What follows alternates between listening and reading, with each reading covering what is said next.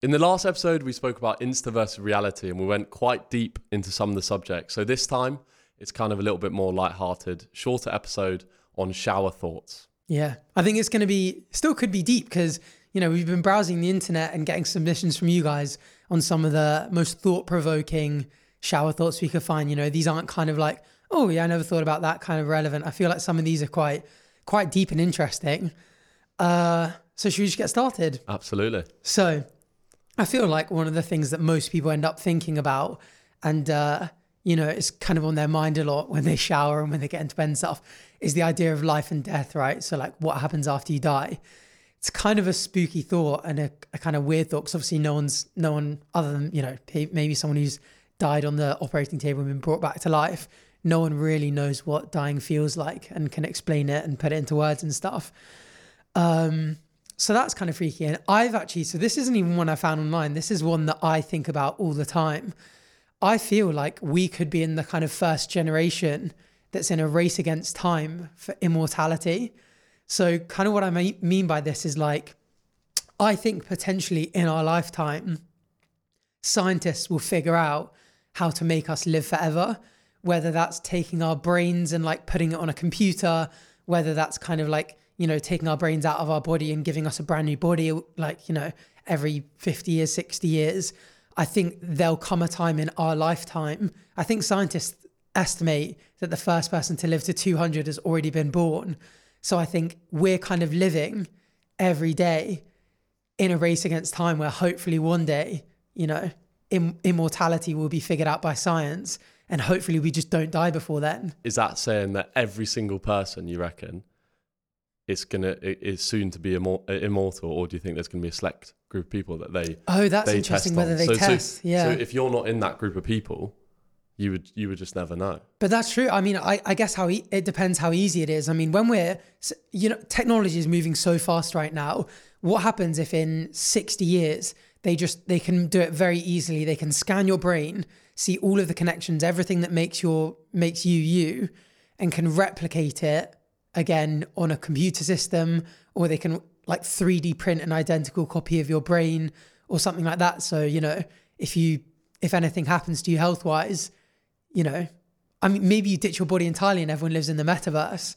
Yeah. Do you know well, what I mean? Yeah, well, I guess there's there's an argument there then for what actually being immortal is because you could you're technically now all of us live forever because our digital existence lives forever, right? So like our That's presence online, yeah, which we okay, we're not like um, we can't have new thoughts or mm. we're not active, but technically our legacy is still there and it it lives forever. Then more so than than back in the day when you didn't have that digital footprint. Yeah, that's true. I think a lot of people, you know, throughout human history will have potentially just died and been entirely forgotten about.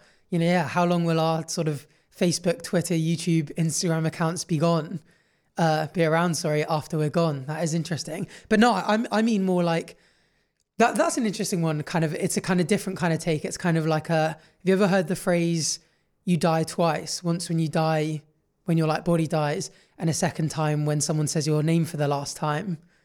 So that's the kind of you know. Oh yeah, true. Yeah, interesting. Wow, Just kind of like yeah, yeah. So is in like obviously you got your grandchildren and probably their children, and then almost no one would necessarily talk unless you yeah. have some insane legacy. Yeah, but I think I think going back to the idea of immortality, yeah, I don't mean like how long will we be, you know, will our presence be felt like in that sense.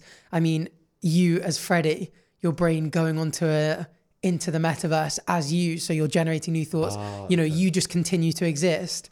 And so like say for example, me and you both live to 100, if one of us dies in a car crash when we're 60, we're gone forever.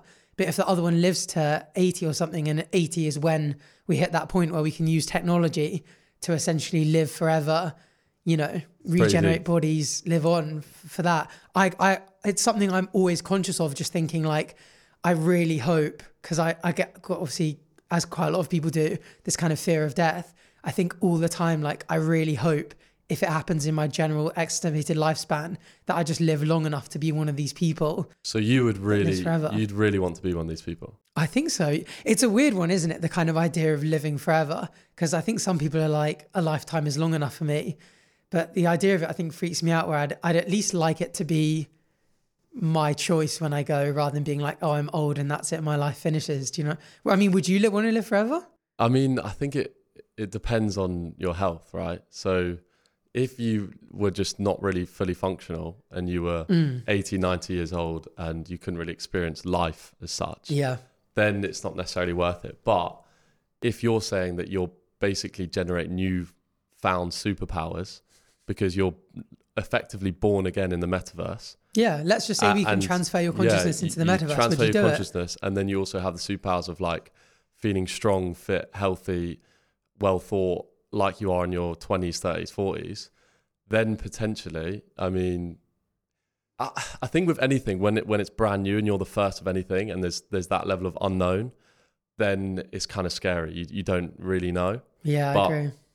If it's been around and the tech's been around for that long, then I think it could be like a really exciting way to think of life. Like you just basically you're there forever and you're you're still functioning to your full capacity. Yeah, I guess you, I mean, life couldn't really be much better if you were just in the metaverse permanently because, like, yeah, you never get sick, you never get old, you never age. You can kind of, it's almost kind of like how I guess people would imagine heaven, just living on in eternity, like being able to kind of do whatever you want. Because, I mean, if you're in the metaverse, what's stopping you from having a massive mansion?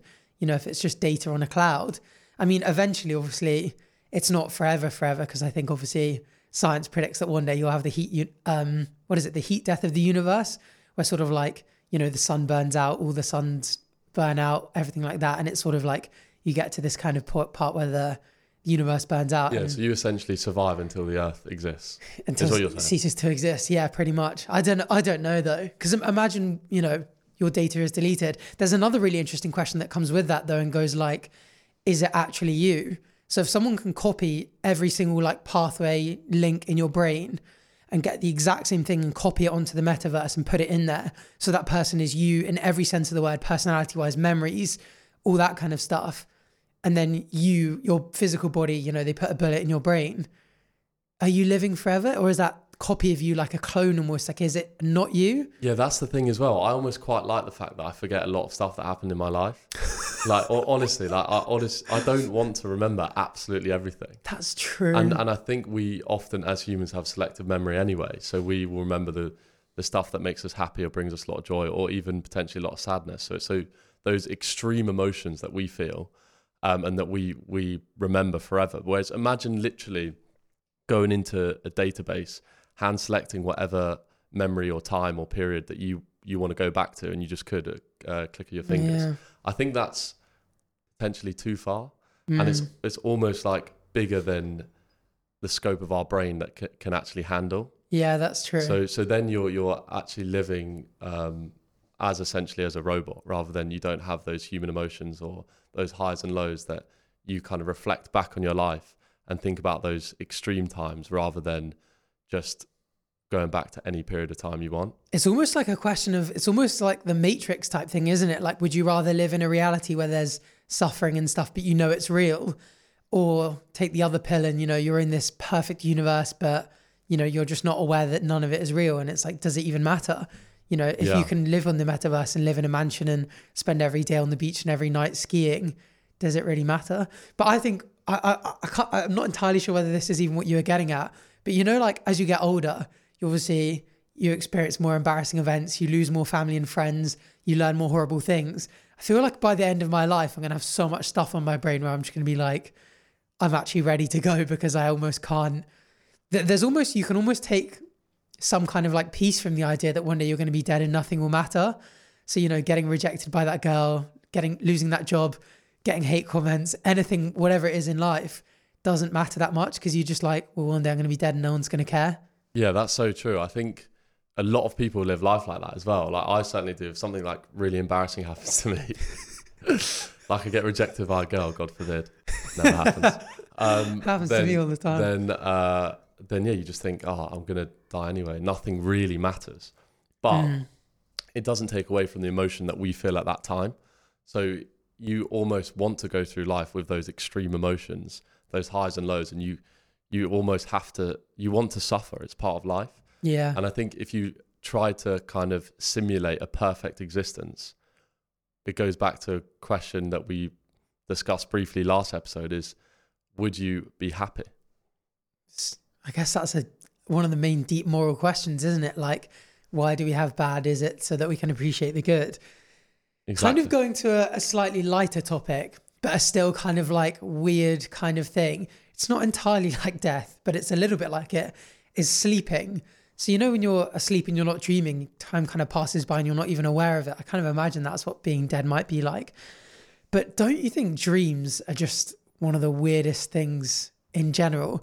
The idea that you're kind of living out a movie, sometimes a horror movie if it's a nightmare, in real time, that your brain is like scripting whilst you're living it out and experiencing it. And that is just like a normal thing that happens to us all the time is just wild when you really think about it. Yeah, I, I literally actually prepared something for this as well, where I found it so interesting that essentially one portion of your brain, right, creates this story, and the other the other part is essentially just witnessing the events. Yeah. So you you're almost like watching yourself when you're dreaming, and then you judge yourself afterwards when you wake up. Yeah. And it, it's like it's like two parts of your brain that aren't almost working in tandem because also the other thing is you you could potentially um, act out or do things in your dreams that you've never done before. So how do you sense and feel those things? Yeah, that's so true. It's a, it's a weird thing. I think I think I remember googling it once and being like, "What's the point in dreams?" And I think it was back to the days before you know front doors and locks and streetlights, when sort of like you know we'd experience a wolf chasing us, so it would like kind of keep us actively thinking about things like that, so that when it happens in real life, we're more prepared for it. So maybe it was like an evolutionary advantage for people who had nightmares because they'd be like, "Oh, this is happening. I kind of remember this in a dream." you know, I woke up and was like, why didn't I just do this and I'll do it now? But um, have you ever heard of lucid dreaming? Yes. Have you ever done it before? No, but I, I I've spoken. I remember there was actually a guy at school that you probably Was it Millen? friends- Millen, yeah. Yeah. He he convinced me that it, it was a real thing, um, but I was never able to do so. Maybe I wasn't quite intellectually ad- advanced as yourself or Millen to be able to get to those levels. But it's essentially when you where you control your your dreams, right? Yeah. So I, it's so fascinating. So I actually sat next to Millen in maths and he convinced me. He's, I remember him sitting me down once and being like, you spend eight hours of your day, probably one third of your existence asleep. And he was like, and you waste it. And I was like, what do you mean? And he was like, you could be flying over mountaintops, swimming in the deepest rivers. You could be dating gorgeous women, all this kind of stuff. He was like, you can do whatever you want, like throughout your sleep. And I ended up being like, okay, you know what, I'll, I'll entertain it. And so the general idea is to be able to realize when you're in a dream and once you're in it, you can learn to control it. And so how it would work was there'd be loads of triggers throughout the day. Um, you know, some people, whenever they remember to, whenever something weird would happen, something like that, they would check either the time or they'd try and read something or they'd count the number of fingers on their hands. And the point is that these things in dreams don't work. So if you try and read a paragraph in a newspaper in a dream, it jumbles, it doesn't make sense because your brain can't write something on a newspaper quickly enough. And if you try and count your fingers, this is what I used to do. If you try and count your fingers, you can't count five of them. It just looks like a weird blur of just a weird number of digits. And so throughout the day, I train myself to constantly just go, Am I dreaming? Look at my fingers, how many have I got? If I went five, oh, I was fine. And eventually, I'd be in a dream and I'd be like, How many fingers have I got? Whoa, a weird amount.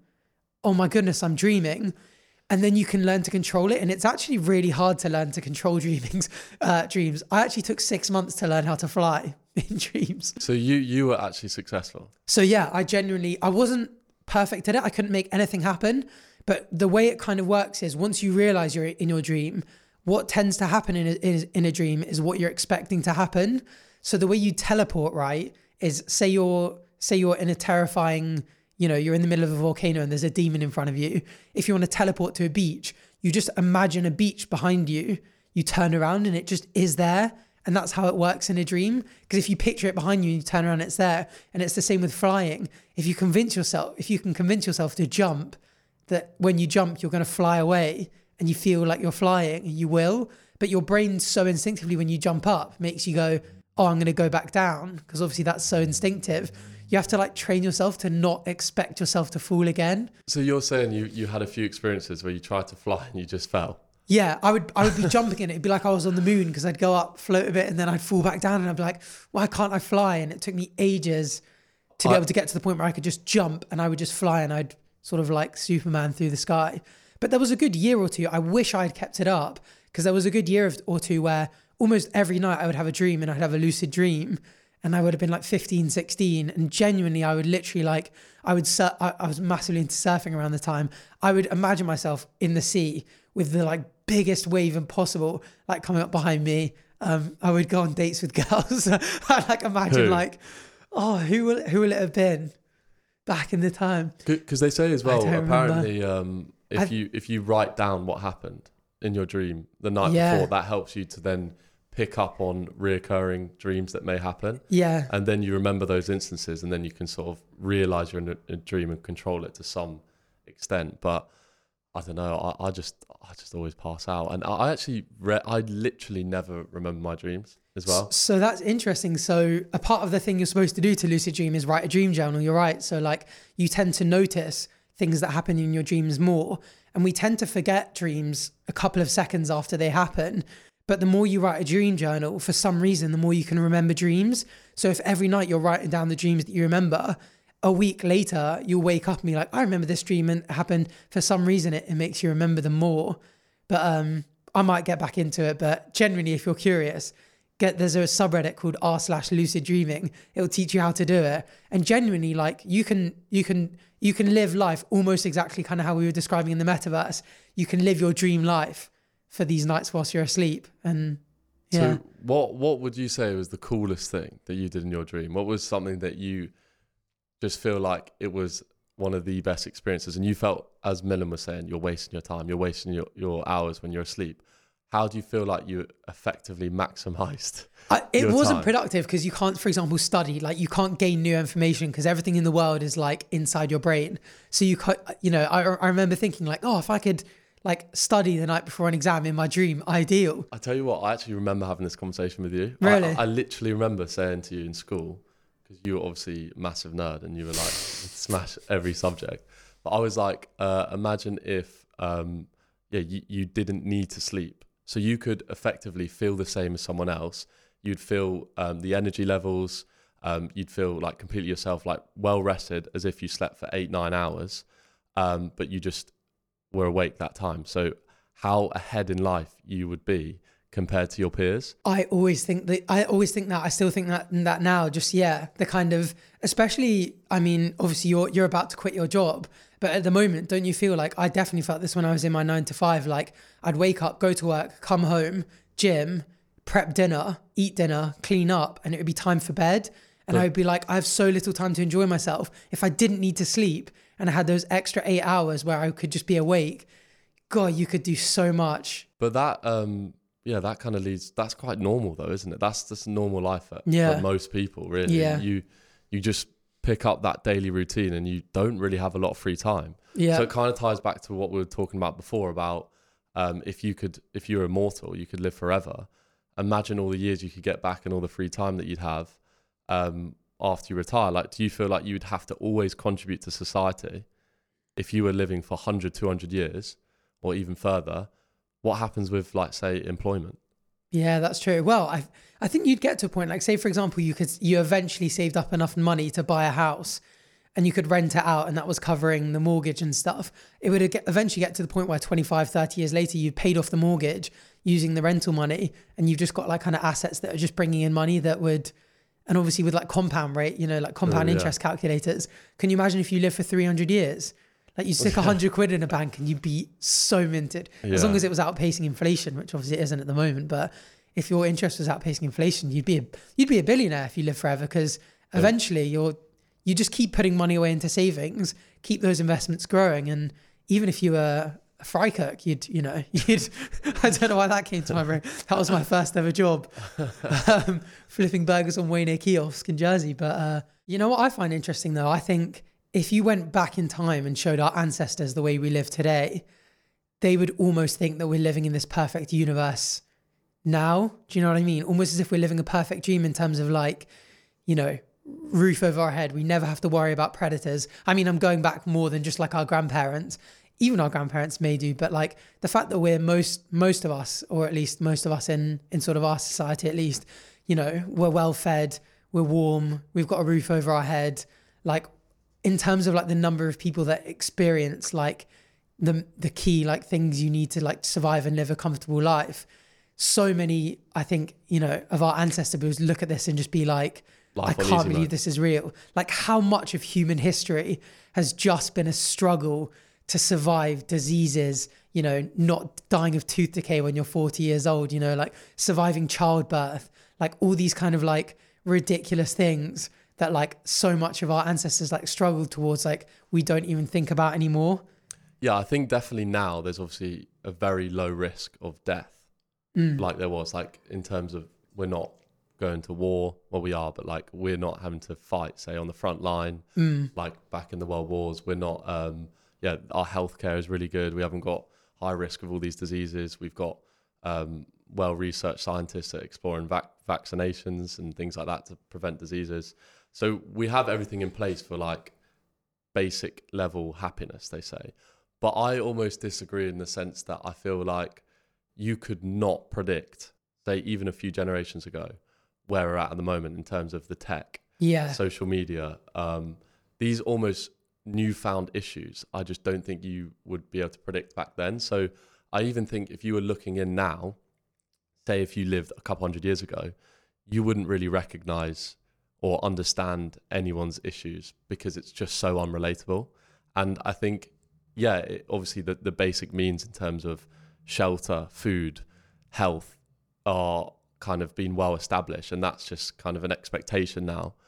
But there are just just so many in terms of technology and things and advances that you just couldn't have predicted back then. Yeah, I think tech, like technology now is just crazy and how fast it's gone. One of the shower thoughts actually that I found that just going like 100 years ago, it would just blow someone's mind that you could have this tiny little thing in your hand, and if you tap it in the right sequence, like your dinner will just show up at your door. Like you won't have to speak to anyone, you won't have to do anything. Just like tap this bit of glass a couple of times in the right order, and you can get someone to come around and clean your house or bring you dinner, or you know you can buy something and it will arrive at your door the next day. Like so much of tech nowadays is so advanced. And you almost, I mean, actually, interestingly, did you see the, it was a TikTok, I think it went around, but it was video footage of Jerusalem. I think it was Jerusalem in 1897 and they had made color footage out of it. And it's so weird just thinking like now, you know, we, we can look back in time and kind of like see what things are like. But as time goes on, we're still going to be able to look back in time in almost like, like now, you know, we have to rely on historical texts and sources and stuff. Like all, everything now is so well documented.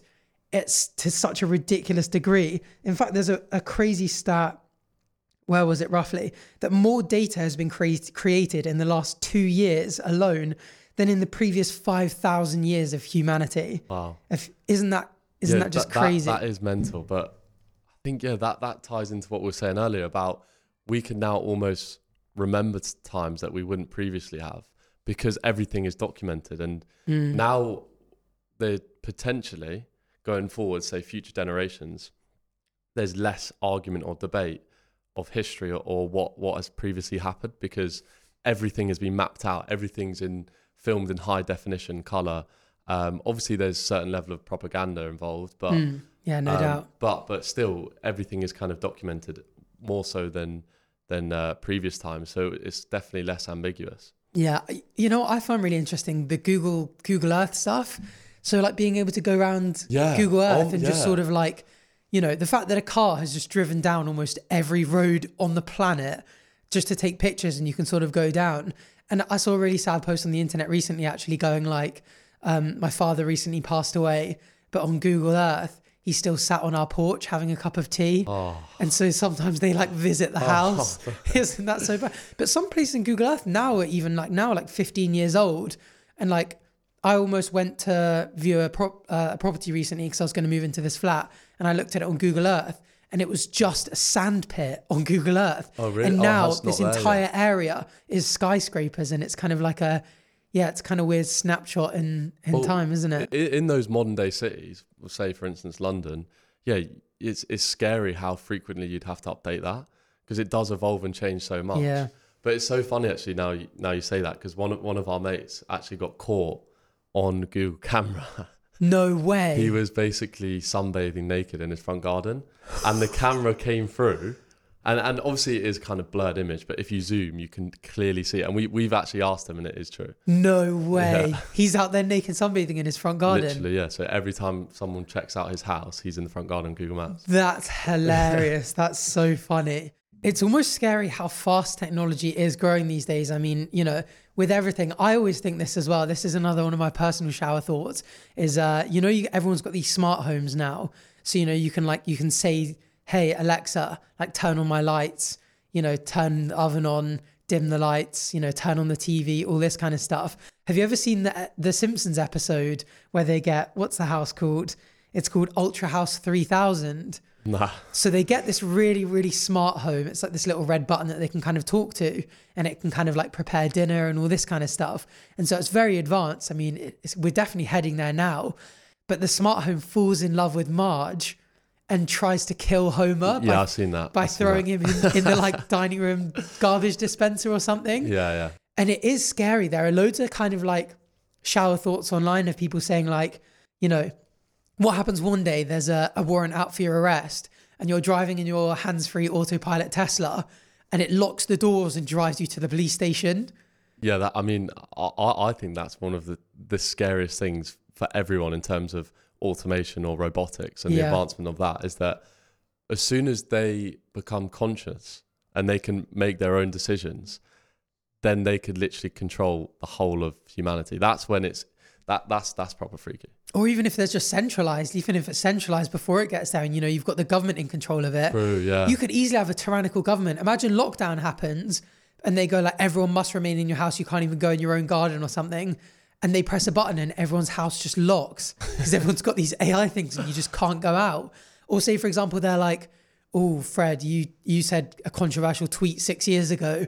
Your fridge is only going to give you access to water and bread. Well, you obviously don't keep bread in the fridge, but like you know, Okay. your your pantries, you're not allowed access to your like fridge or freezer or your nice food or like you know you're only allowed to use electricity until 8 p.m and that's part of your punishment for not being a perfect citizen like the second technology controls everything in your life which is definitely the way it's going whoever controls that technology whether it's the ai itself or governments or private companies who don't have your best interests at heart could get really scary couldn't it Yeah, because that's the thing as well. Even if you had private conversations at home, say with your girlfriend or boyfriend, and your Alexa was listening, or you had tech that listened to you at all times. So if you said anything remotely controversial that then someone could use against you in future, mm. like there's nothing stopping from that happening. Yeah, exactly. It's quite scary, isn't it? I, I, has it ever happened to you before? So there was weirdly one time where I ripped my football boots, right? So the you ever like drag the front and the like front peels down. Yeah. That happened to me, and I was like, I was, I was, I was telling one of my friends, I was like, I need to get some new football boots ASAP. Like, I need to check them out. Went on Google. The first suggested ad that came to me was football boots, and I hadn't typed it anywhere. My phone was locked. I had a Google Echo whatever it's called, Google Home in my uh, in, in my living room, but I didn't say anything to any of my technology. And the first ad suggested to me was football shoes, football boots. So they were listening to that conversation. Yeah, so- and that really scared me. That, that that's that's that's hugely relevant. Like your phone is obviously with us at all times, and then it'll come up with suggested ads, won't it? So I've had it before, or where you say Google something, even on your laptop or like on a separate device, and then you've got ads on your phone that come up related to that. Yeah, there's actually a, a, a really funny case that happens quite a lot of you. So if you follow YouTube creators, they kind of respond to a lot of that like YouTube support and stuff. And one thing they get a lot is like, I was watching this video. Why is like um, Magic Mike topless men dancing being suggested as an ad? And they always reply like, these are smart ads. They're based on your search history and behavior online. So these people that are going like, why am I getting this kind of thing suggested to me? It's actually based on what they're searching for, which is so, which is hilarious, but it's also kind of weird. It's like when I started TikTok, and then you've got your mates or people around us they're going, "Oh, why are you on that?" It's just my literally I downloaded it. It's just full of like naked women or like people in in underwear and, and lingerie. It's just girls dancing in their Yeah, bikinis. Yeah, and it's like, well, no, it's not for me. That's just you, bro. that's just because that's all you watch yeah, and like. exactly. And it, that that that's quite telling that that's coming up. Yeah, that is so funny. And actually, did you ever see the story of the the Amazon predicting the woman who was pregnant? So Amazon started suggesting to this like family's Amazon account like diapers, uh, milk, like whatever you call it, like artificial mi- milk for babies and stuff. And the dad wrote a really angry email to Amazon being like, "Why are you suggesting that you know my daughter might be pregnant and stuff? She doesn't engage in any of that kind of activity. You know, you need to get your data and stuff sorted out." And about a month later, she fell pregnant. Wow. And Amazon knew before she did because of, I mean, goodness knows how deep their data goes in terms of the stuff she was searching, behavior, purchasing. Maybe she was buying more vitamins, or maybe she was searching, why does my tummy hurt, or why have I got morning sickness? And the algorithm had picked up all this data and gone, we think she's about to have a baby and be pregnant, start pushing prams and all that kind of stuff. And Amazon knew before she and her dad did that That's she was crazy. pregnant. Isn't that crazy? That's almost a positive thing, though, in that sense. Whereas imagine, say, the tech would help you or find out, say, an extreme circumstance where you had cancer and you didn't know, and you were like encouraged through your device to go get checked or go to the doctor, and you may may not have done, and it may have developed and got worse. So the, I guess there's some instances where it could genuinely save your life, but I think the fact that it's spying on us at all times and the fact that it's listening to us. I mean, I'm probably going to go on my phone after this and something's going to come up about saying how bad our podcast is, or how we need to invest in better mics. But uh, it, it's just like it, you can't get away from it and you can never get a break. Yeah, that's true. Because like, how do you leave your phone behind? Everything's there. Like, if I don't know if you get this, and I, I hate the fact that I feel it, but if I leave my phone behind, I feel constantly a bit like anxious. Like, gosh, what if someone's calling me? What if there's a message saying, you know, my dad's gone into hospital, and I need to like, I I, I really struggle to not have my phone on me at all times because I just like, I kind of am afraid of not having the kind of instant contactability. So it just always is with me, and so my data must just be must just know everything about me. Yeah, definitely. I mean, I, I even kind of get that break at the moment because obviously I've got my last week of my corporate job and having that blocked period where you're in an office, you're working, I'm not really on my phone. Um, that almost gives me a really good mental break. Whereas that's one thing I'm really conscious of, of going full time, doing kind of more content creation, social media, just being on my phone, disgusting amount Yeah. and like not being able to set boundaries, just always refreshing things because you always feel like the next notif- notification is going to come in or I'm missing out. And if you actually looked back, say at your screen time the past two hours um, that you're on it, how much has really happened or who's really contacted you that you maybe a loved one or like no you, most of the time nothing is happening like we're mm. looking at shower thoughts on reddit that's that's all we do yeah, it is interesting. So you, you know, I did locked in. Yeah. So I did that YouTube series where for two weeks straight I had no access to phones and laptops and stuff. First day or two, it's weird. It's really weird. It makes you feel like you need to know. But the second you you, you sort of go, okay, I, I accept it. I, I'm not cl- like going to be on social media. I'm not going to be having my phone on me. It is crazy the difference it makes, like to your mentality of like how you just just like making cup of tea and having breakfast and like just chatting to people across the table from you and not just you scrolling through Twitter or Instagram or TikTok or whatever it is. It does it does it makes you feel a lot better. And I remember when I came out, I tried to make a conscious effort and I was like, I'm actually gonna not touch social media anywhere near as much. But now I think I'm just as bad as I was probably when I first went in, just because like it's almost an un- unavoidable, inescapable thing in life these days to just be like, you know, you've got your smartphone on you. Yeah, because that's funny you say that as well. Because uh, like often, if you're not on your phone, you quite easily become bored, which isn't necessarily a bad thing, but it means that your your days are longer. And I remember you said to me after being on the show, you were like, "Now I can totally understand the people who go on Big Brother. I'm Seb to get me out of here," and they're like burst into tears when they haven't seen their mum for like two weeks Yeah. when you're watching that, you just think it's the most ridiculous thing because you're like, how like you could easily have gone on holiday to Mexico for two weeks and not see your family and you wouldn't be upset. So why when why are emotions so high when you're in a show, is it because is it purely because you aren't able to contact them? Like you're not allowed on your phone. Do you think that's a factor? Oh, yeah, weird. I don't know. It would be weird to do it in a in a home scenario. It'd almost make an interesting long form YouTube video. Maybe we do it someday where we just go like for a week. Maybe we just go we're ditching social media entirely, but live normal lives. So not locked in a house, but just being like, oh, we can't really do it because it's our jobs. Any money? yeah, making money. Well, I guess that would be the content creation. You know, True, there'd be yeah. cameras, but we just wouldn't. We'd be like, we're not allowed to check any social media. But it's becoming a big thing now. People are doing this like social media detox. A lot of people just go, I'm taking a break from social media because I can't handle it. I mean, we've been doing a podcast for a week, and we've probably got a hundred comments being like, "Not everyone needs a podcast, fellas. Like this is." You know, I knew that was coming. To be fair, I did say that. You asked me at the start. You were like, "How do you feel?" I think you said if if you had comments about not everyone needs a podcast. Why why have you got a podcast, bro? But yeah. we had one video, yeah, that went kind of viral on TikTok, and every comment is pretty harsh. yeah. Going back to the whole whole point of like advancing technology though, it's going to be interesting when the world becomes unrecognizable to us because it's an inevitability. I always think I'm curious what kind of things you think we'll we'll look back on and be like, I can't believe life was like that. There's a couple for me. I find travel like the fact that if we want to go to Australia, we have to spend 24 hours or whatever it is total journey is crazy to me. That's true. I know science says we, we can never travel as fast as speed of light, but the, at speed of light, you can travel around the world eight times a second. Did you know that? That's how fast it travels.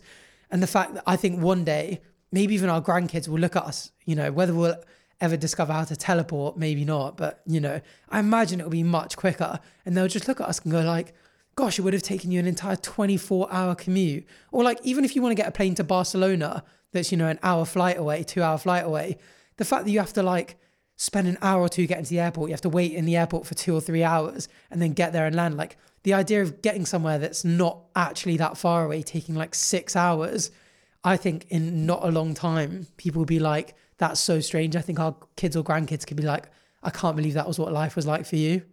Yeah. Also, a side note from that, which I think could be interesting. Do you feel like, because I was actually having a discussion with my mum about this, about how the evolution of, say, how comfortable we are now with tech and being on FaceTime to our family. Because I've got cousins and stuff in Australia and we speak all the time.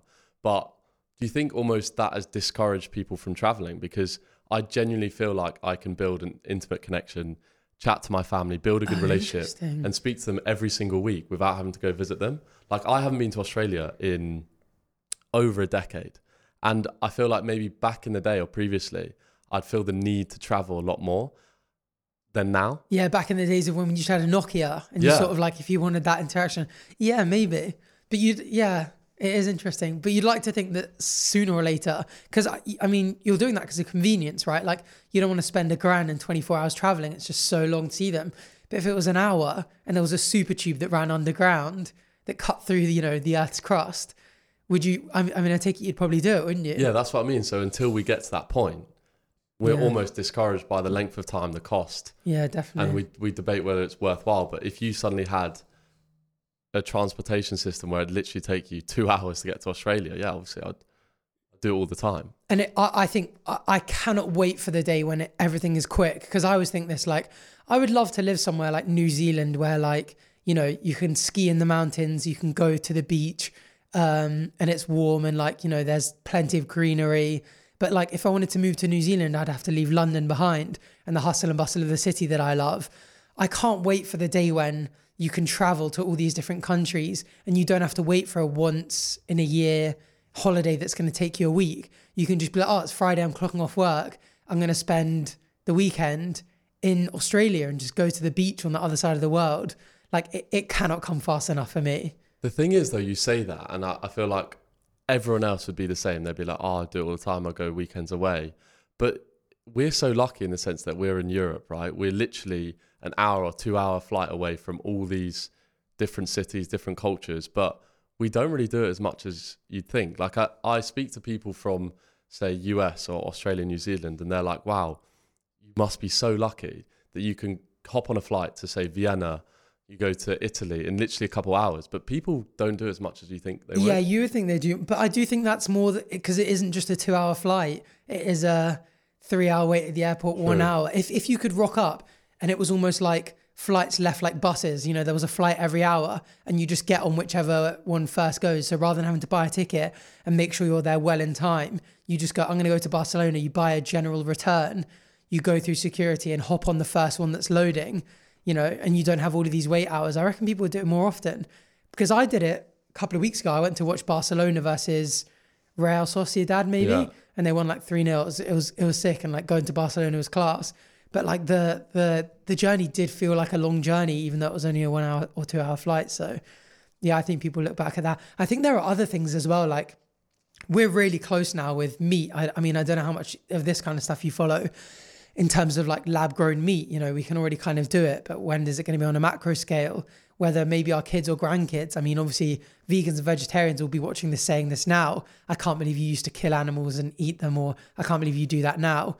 But you know, will our kids just look at us and just go like, wow, you genuinely like brought up an animal and killed it when, you know, you can just, when we now just, you know, can create beef that's exactly the same, taste the exact same. It's just tissue cultured, you know, but it's a beef burger. It looks and tastes and everything is the exact same, but you haven't had to kill for it. Almost like the same way we look at like Roman gladiators, the fact they used to kill each other for entertainment. I wonder if we look at it the same way. Yeah, I, I, kind of probably agree with that actually. It's just, again, it has to go through all those testing periods. You have to, it takes a long time for people to trust certain uh, scientific experiments or have faith in what's going on. So it's almost like, I honestly think if today, and it probably already is, the tech's probably already there, if they said you can literally, with the exact same nutritional profile, exact same, um, like it tastes and feel the same, you get the same experience, but the the steak that you eat was built in a lab, I still don't think people would eat it. Yeah, you'd have a natural hesitancy to being like, this is new science. I, I really just don't know. I think we have a natural inbuilt thing into us. Probably it's a, a trait of evolution that kind of just says, like, stick with the tried and tres- tested things. Because, you know, I guess if our ancestors were like, oh, that's a weird looking berry, I've never seen that before, you're better off being like, you know what, maybe I'm not going to try that until I've seen a bunch of other people eat those berries and and live. Do you know what I mean? Yeah, it's almost like a gut feeling that you just have, and you you can't really explain it because there's clearly, say, the science is there, mm. the evidence is there, but you just feel uncomfortable eating something or uncomfortable going ahead with that just because there's that trust hasn't developed yet. Yeah, exactly. Yeah. And I think there's obviously plenty of things like throughout history that's kind of made you go like, oh, actually, you know, people used to think this was healthy and actually it isn't and stuff. And obviously science is much more advanced now, you know, like modern medicine goes through like rigorous testing and stuff. But even then, like, you know, I know paracetamol and ibuprofen are like very, very safe. The chances of you having any kind of reaction to it is like one in a million. But I just don't take it unless I feel like I really, really need the painkillers, just because I don't want that one in a million chance that it, you know, affects me in a negative way. And, you know, I, kn- I know that the science is there and I know that it's safe, but yeah, I think we as humans just naturally have this aversion to like brand new things where you're like, mm, I'm not sure. Another shower thought as well for me that comes to mind, relevant to technology as well, and also dating. How you often now it's very normal to meet your partner, say on a dating app. And for our ancestors, particularly if I feel like if I spoke to my grandparents about it, they they would think it's so strange how if you saw your potential girlfriend or boyfriend on a screen before meeting them and trusting the fact that they're a real person. Yeah, that is true. And an interesting stat as well, right, is that it, there's a high chance if you're seeing them for the first time on a screen that you're doing so while sat on the toilet. That is so weird. That's so true. Because how many people like swipe on Tinder or Bumble whilst just they're just on the on the toilet? I mean, it's it's links to that other thing how we have to be preoccupied with everything at all times. So even just a simple task of waiting for a bus, sitting on a train, on, being on the toilet, you're on your phone. So there's a high chance that you'd be scrolling through dating apps. Wow, yeah, gosh, I wonder how many people out there that are married and you genuinely go like the first time I saw this person, I was on the toilet. Do you think you would remember that, or do you think it's just something that you'd erase I from your brain? I don't know, you know, it's it is so common, you know, like out, out of my friends now, if I think the number that are in relationships that are like in dating when they go on a date, oh, it's a hinge date, a Tinder date. But the last wedding I went to was actually a family wedding. It was my cousin, and they matched on Tinder. No way. Yeah, Because it is funny as well, even though it's very much accepted now, and it's probably, I don't know the exact stats, but it's probably the highest proportion now of relationships, particularly our age, say 25 to 30, 20 to 25, they would um, probably met, met online. But there's still some some people still get embarrassed by that, and I, I feel like a lot of people lie. Yeah, that's true. There is something weird about it. I I think it stems from the kind of original era of the internet when sort of you'd have to go on these kind of like shady, dodgy chat rooms, True. and it used to kind of you know if you think about a guy on the early 2000s on chat rooms on the internet finding a girlfriend online, you kind of picture like kind of like basement dwelling guy who's like shopping for a Southeast Asian wife kind of th- kind of thing, like you know the stat classic cliche of like the Thai bride. And so I think there's there's kind of like a stigma. You're definitely right about like people meeting online, but it, it should just should be so much more normalized now. I mean, uh, it is crazy like the difference in almost like in the probabilities of like you just meeting people like you know back you know you go back a hundred years and like the number of women my great grandfather would have run into in his life you can run into that many women on two hours Yeah, of swiping true. on Tinder. And, you know, for him, he'd have to go up to a girl in a bar, you know, approach the pretty girl at the bus stop and be like, you know, strike up a conversation and hope that they're interested.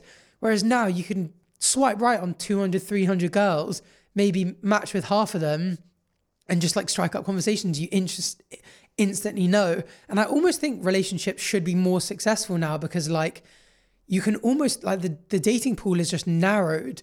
But I mean, there's obviously this big thing. I don't know if you've heard of it. Like it's like an 80 20 rule or something, but like the top 80% of most right swiped people on dating apps, of women, sorry, only swipe right on the top 20% of men. So like women tend to be, I think, a, a lot more picky on who they swipe right as, where I think men kind of like swipe right much more like leniently.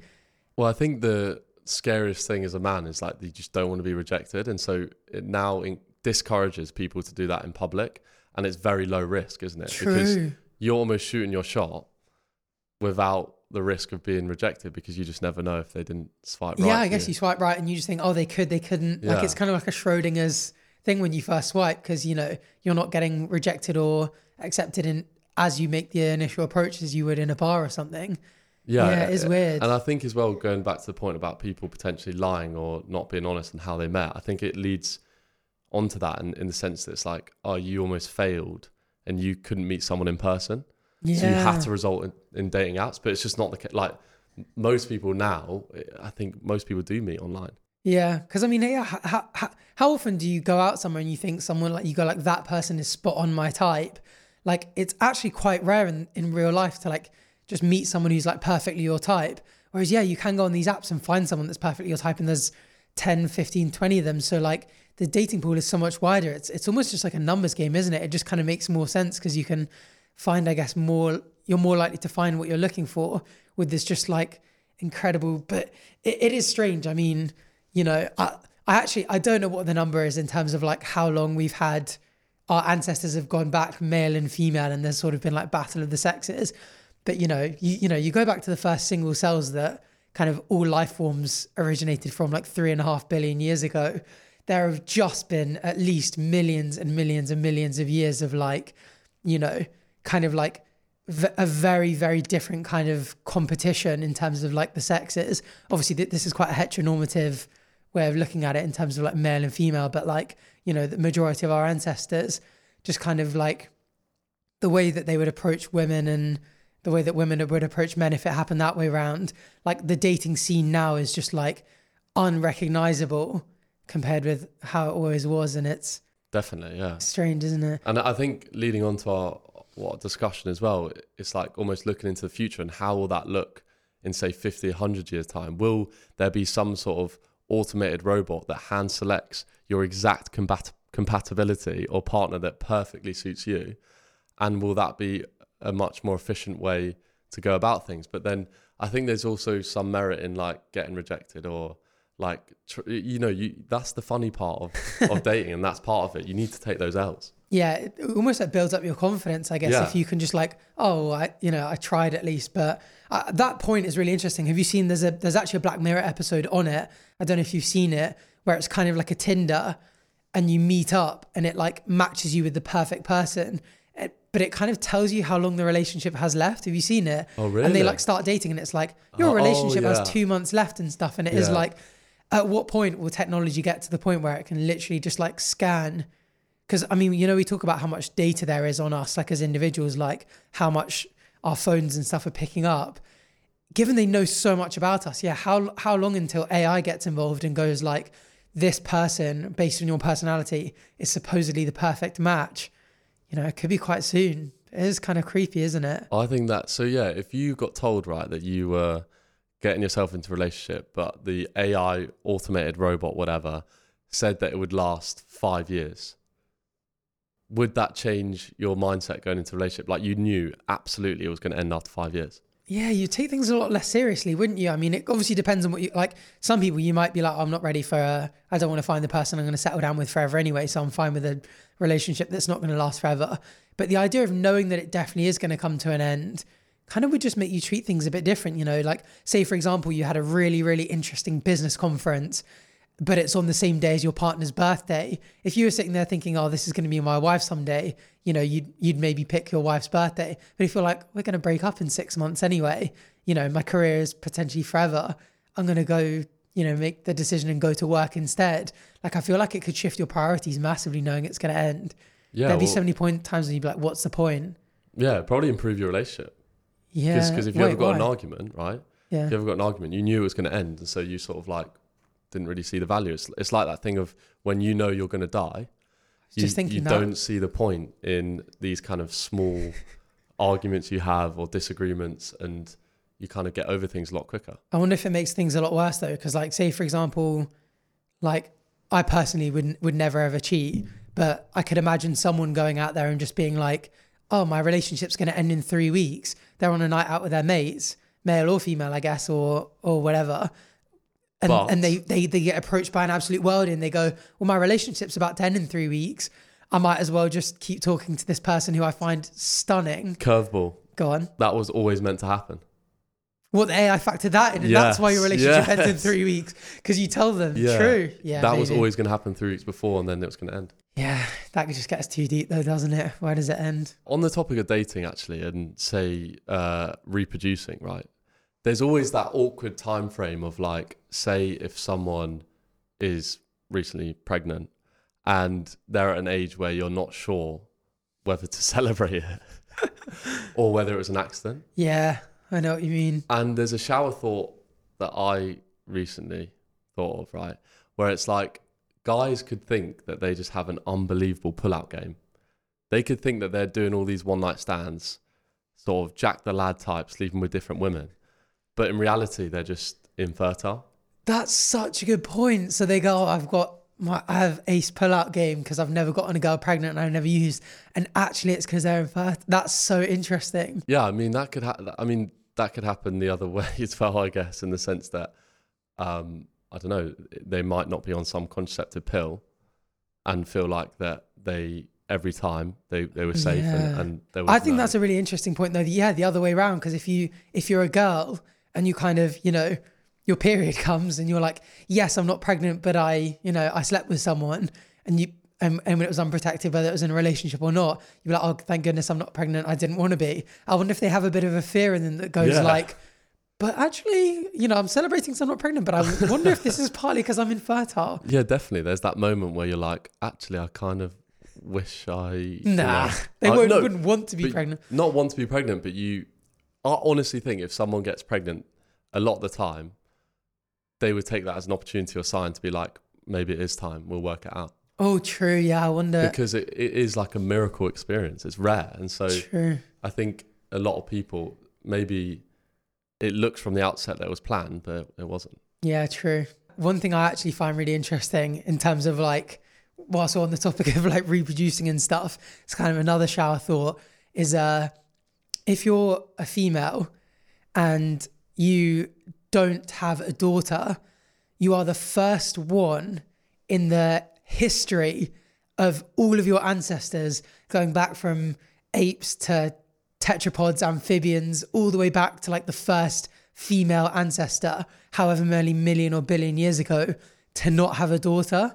Because if Oh, you're a yeah. female and your mum, your mum had a daughter because it's you, and her mum had a daughter because it's her, and her mum had a daughter. So there's a daughter, daughter, daughter, daughter. They're all having daughters that had a daughter. And if you're a woman or a female, or you know, you're, you're giving birth to not a daughter, yeah, you're the 1st one in that, that long line. Wow. Isn't that so weird? I've actually never thought of that. Yeah. That is true. I wonder if they feel like there's any level of guilt of like breaking that chain. I think most people just wouldn't think about it. You just think like, oh, because I mean, it's out of your control. One of the good things about us, you know, Does that work the same as the other way then? with men. Yeah. Oh yeah, your you just had daughters. your they're- dad's they- dad had a son. His dad had a son. Yeah, it is. Yeah. It's the same the other way around. Yeah. So your dad had a dad. Yeah, they've all And- had sons. And the interesting thing about that is that then you also lose your last name. That cycle's gone. Mm. Say, obviously, if you've got siblings, but say if you're an only child and then you only have daughters, Oh yeah. your your last name is gone. Well, that that happened with me. It's actually quite a sad story. So like the kind of matriarch in my family is my great aunt, and she fell in love with a guy who was in World War Two, I think, and he died in a Spitfire accident. I think I, I'm not sure exactly what happened, but she still got photos of them together. I think they were actually engaged. So in her house, she still got photos of them together, but she never fell in love again. And she was like, "I've had my one true love. He died. That's it. I'm never going to get married. I'm never going to have kids." And didn't have kids. And so because she didn't have yeah, any kids to pass on her surname, it's my second middle name. It's her surname because essentially that, you know, that that surname That's how Would- you kept the would legacy die yeah, would uh, would others have died with her, but my Yeah. kids probably won't have it. So yeah, it's probably gonna and my granddad again, my granddad on my mum's side had my mum and my aunt. So it was just two daughters. So there was no no male to pass down that Wow. that surname. Will you not just keep that middle name now, not going forward, even if you had a boy or girl? I don't know because when does it stop? Like you, you're going to have these kind of things in the family all the time where not every surname is passed on. You end up with kids with like 50 middle names because Yeah. it's all passed on. It almost ties back into the original idea of legacy where you just go like, you know, perhaps the second time she dies is the when I die and my surname goes and that's the last time it, anyone's ever referenced her. But maybe now, which is one of the weirdest things about technology, is now the fact that I've spoken about her, you know, the he last still lives on. she may live on however long this podcast goes on. I mean, Yes. what happens if in 10,000 years we've just somehow kept all of this data and everyone listening, your your profile photos, your tweets, your Instagram posts, all of this kind of content that you create. It's weird because like I can see pictures of my granddad of what he was like as a kid. But my great great grandkids after I die will be able to go back and watch my podcasts and YouTube videos, assuming that the the data is kept, and be able to like fully just like have conversations with me, like parasocial conversations, but listen and be like, this is exactly what it was like. Whereas the most I can know my great grandfather in detail is this kind of green tinted black and white photo of him, you know, unless they kept journals and stuff. Yeah, and I I think time does obviously pass so quick, and even with all this tech, I mean, obviously social media is your job, so there is that digital footprint that you can look back on. But a lot of people won't, or necessarily forget. They might forget to record their moments and record things. So it, in, for some people, it is still difficult to look back on what they were like, or maybe to keep that legacy moving forward. True, and I don't know about you, but there's so many times where I go back and delete a load of old footage because I'm like, oh, I was embarrassing back then. I was a bit, I'd hate this photo of me when I was a kid. I used to dress so nerdy, and you delete it, and it's kind of sad because you're deleting your own history. Exactly. I mean, you look at people's Instagram feeds now, and I'm even guilty of this. I'll archive or delete photos. I'm like, oh, it's not really relevant now. But people have maybe had Instagram for eight, nine years or whatever, but they'll have about four or five photos on their profile because it's the only ones that they think they look the best in, or they don't necessarily care about the memory as such. Yeah, I kind of like the fact that you can archive social media posts so that, you know, they're not gone forever. But yeah, I mean, I think we've kind of come full circle, come back to sort of like leaving a legacy time, obviously gone through a lot of different things. And uh, before we finish, I do want to I want to finish on one th- shower thought because actually we actually asked on our Instagram story for you guys to submit some of your favorite shower thoughts. So I'm going to finish on quite a cool shower thought and uh, with an, a nice little story that I read actually. I haven't seen Um, this, by the way. So you haven't seen this one yet, no? No. So um, it kind of goes back. I was I was actually supposed to potentially bring it up when I was talking about the uh, Ottoman era Jerusalem, the footage from over a century ago, that one from 1897. How we can kind of look back in time and stuff. But um, So a guy called William Blunden, shout out William Blunden on Instagram for submitting this one. So we'll do this a lot as the podcast goes forward. Get you guys to like, suggest topics, um, you know, things for us to bring up individually and stuff like this. Stories we've been speaking about potentially doing one where we do life advice and stuff like that. So plenty to come. Stay tuned at Fred Arthur Pod on socials. But he said, you are likely in the background of many strangers' photos and will never likely see those photos. True. So with the amount of photos that get taken today and videos Yeah. that get taken, how many times are you in the background and you won't actually know? And so one funny story for this, I thought we'd we'd, we'd end on this kind of like wholesome, cute story. You may have seen this on social media because I've actually seen it a couple of times, and the story came to my mind because I thought of it when I heard this. But uh, have you heard of Alex and Donna Voutsinas? I'm probably butchering that. no. But um, days before their wedding, Mr. Vucinas, Alex, I'll just call him Alex, uh, was looking through childhood photos of his soon to be wife, you know, a few hours before the wedding. And to his surprise, he sees his dad in one of the photos. So she's there posing as a five year old in Disney World, Disneyland. She's there posing at the front. And he spots his dad in the background. No. His dad is holding a pushchair. No. He shows his dad, and his dad goes, That's us. That's you in that pushchair. So 20 years before they got married, long before they met each other, they were from different countries. Wow. They actually had a photo taken where they were both five and how old were they? Oh, it doesn't actually say, but roughly the same age as two Well, two kids. so. Yeah, well, he's in a pushchair. It'd be a bit weird if he was like 19. But yeah, these Yeah, two like wild. kids snapped from different countries and they just they met at- at work randomly and they said they always used to joke that they believed that fate brought them together because they were so perfect but isn't that hilarious that 20 years before they're married they were actually snapped in the same photo as each other So they found this out after they got married. hours hours before his wedding Wow. he was looking through baby photos of, of, of his wife. Great story to finish on. So, yeah, Amazing. thanks for that submission. And uh, yeah, that was pretty much it. I just wanted to end on that cute little story. But um, yeah, get following at Fred Arthur Pod so you can get involved in future ones. Hope you enjoyed this. We'll put some clips up on the clips channels. And uh, yeah, thanks for watching. Thank you very much.